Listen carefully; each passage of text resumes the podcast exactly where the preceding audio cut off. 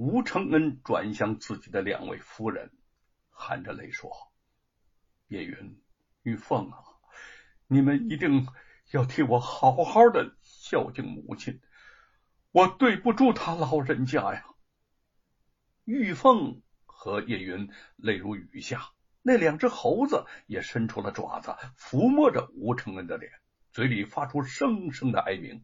吴承恩把脸贴在两只猴子的脸上，闭上眼睛，泪水涌淌。第二声追魂炮响了，几个军士过来，强行将三人与吴承恩分开。他们用力的挣扎，却被军士越隔越远，不由得放声悲呼。罗庞得意洋洋的看着这一幕，只等着第三声炮响。吴承恩。命丧黄泉。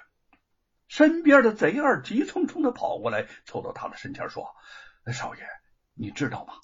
那个知府大人的官轿马上就要到了。”啊，哎，罗庞一愣，这他来干什么？贼二贼眉鼠眼的说：“怕不是来帮吴承恩的吧？看来不能等了，万一这第三声追魂炮没响，知府却来救了吴承恩。”罗庞。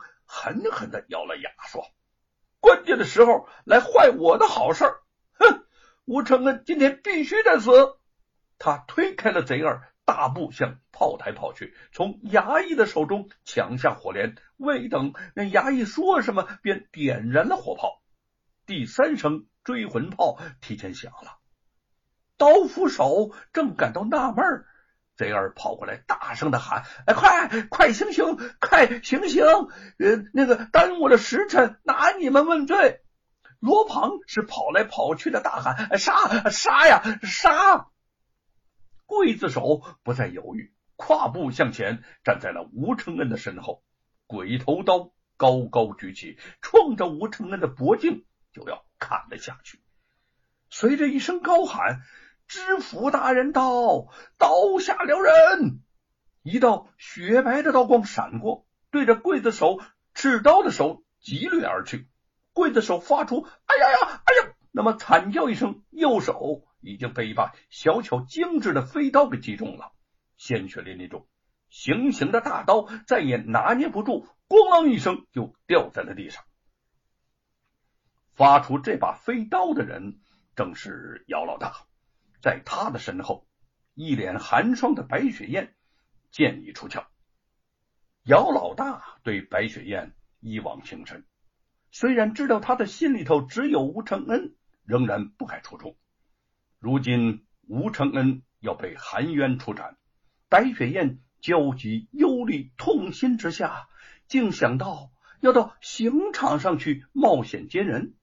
姚老大知道。凭着他的武功救人，只怕一成的把握都没有。想到他孤零一人，身世凄苦，如果这般送了性命，自己于心何忍呐？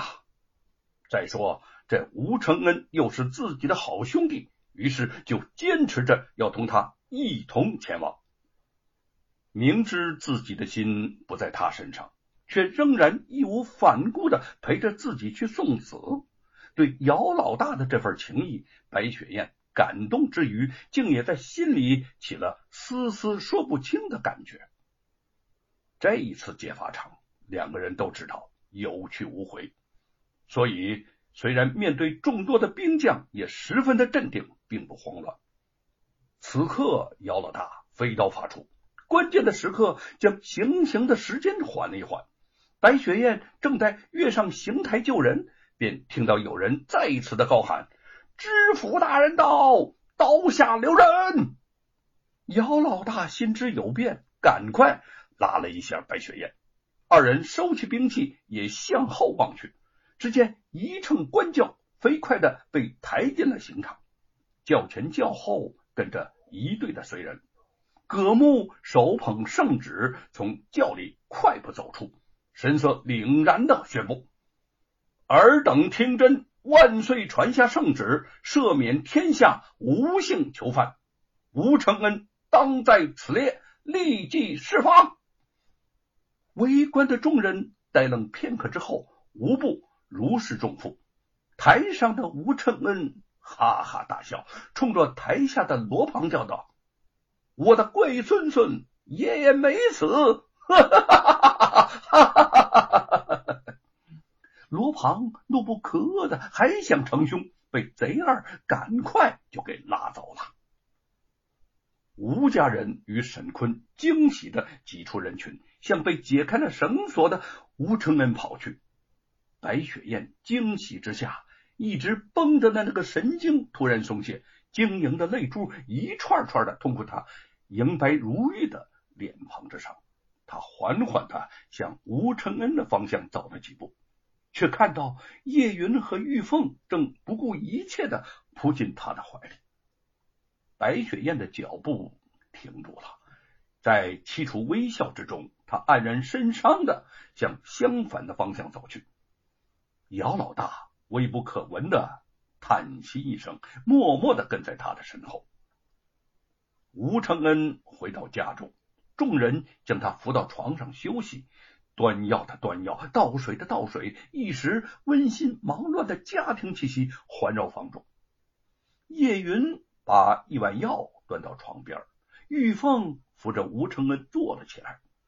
吴承恩望了一碗药碗，嗯，他倔强的说：“我，我，我，我不用喝药。”玉凤心疼的说。你身上的伤太重了，就是钢筋铁骨也得喝药，不喝药什么时候能好啊？吴承恩一笑，哈哈哈哈！我现在就是好好的，你们看，我都能下床了。他掀开被子就下了床，坐在床边上，望着叶云和玉凤说：“啊，我的伤不在身上，而在这儿。”说着，他就指了指心口。叶云端着药碗，不解的望着吴承恩蜡黄色的脸，说：“你你你这儿疼，那怎么治啊？”玉凤沉思了一会儿，拿过纸和笔，递给了吴承恩。哼，我知道你想写书了，那你就写吧。不写成书啊，你别说喝药，连饭都吃不下去。吴承恩接过纸笔，面露喜色，说：“玉凤。”还是你善解人意，最懂我的心思。我在监牢中脑海里写了很多奇妙的故事，呃，他们就像火一样在我的心里头烧着。呃，我不写出来呀，呃，就会憋疯的。他踉踉跄跄的走到桌前，伏案疾书起来。玉凤把一件外衣轻轻的披在了他的身上。叶云放下药碗，对自己这个相公真是既嗔怪又。无奈呀，吴承恩不顾身上的鞭伤，傍上未愈，每日里除了疯狂的写书，几乎不出书房半步。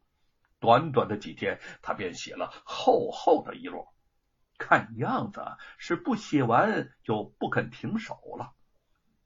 叶云和玉凤担心他累坏了身体，不住的想法琢磨着烹饪好吃的给他补身体。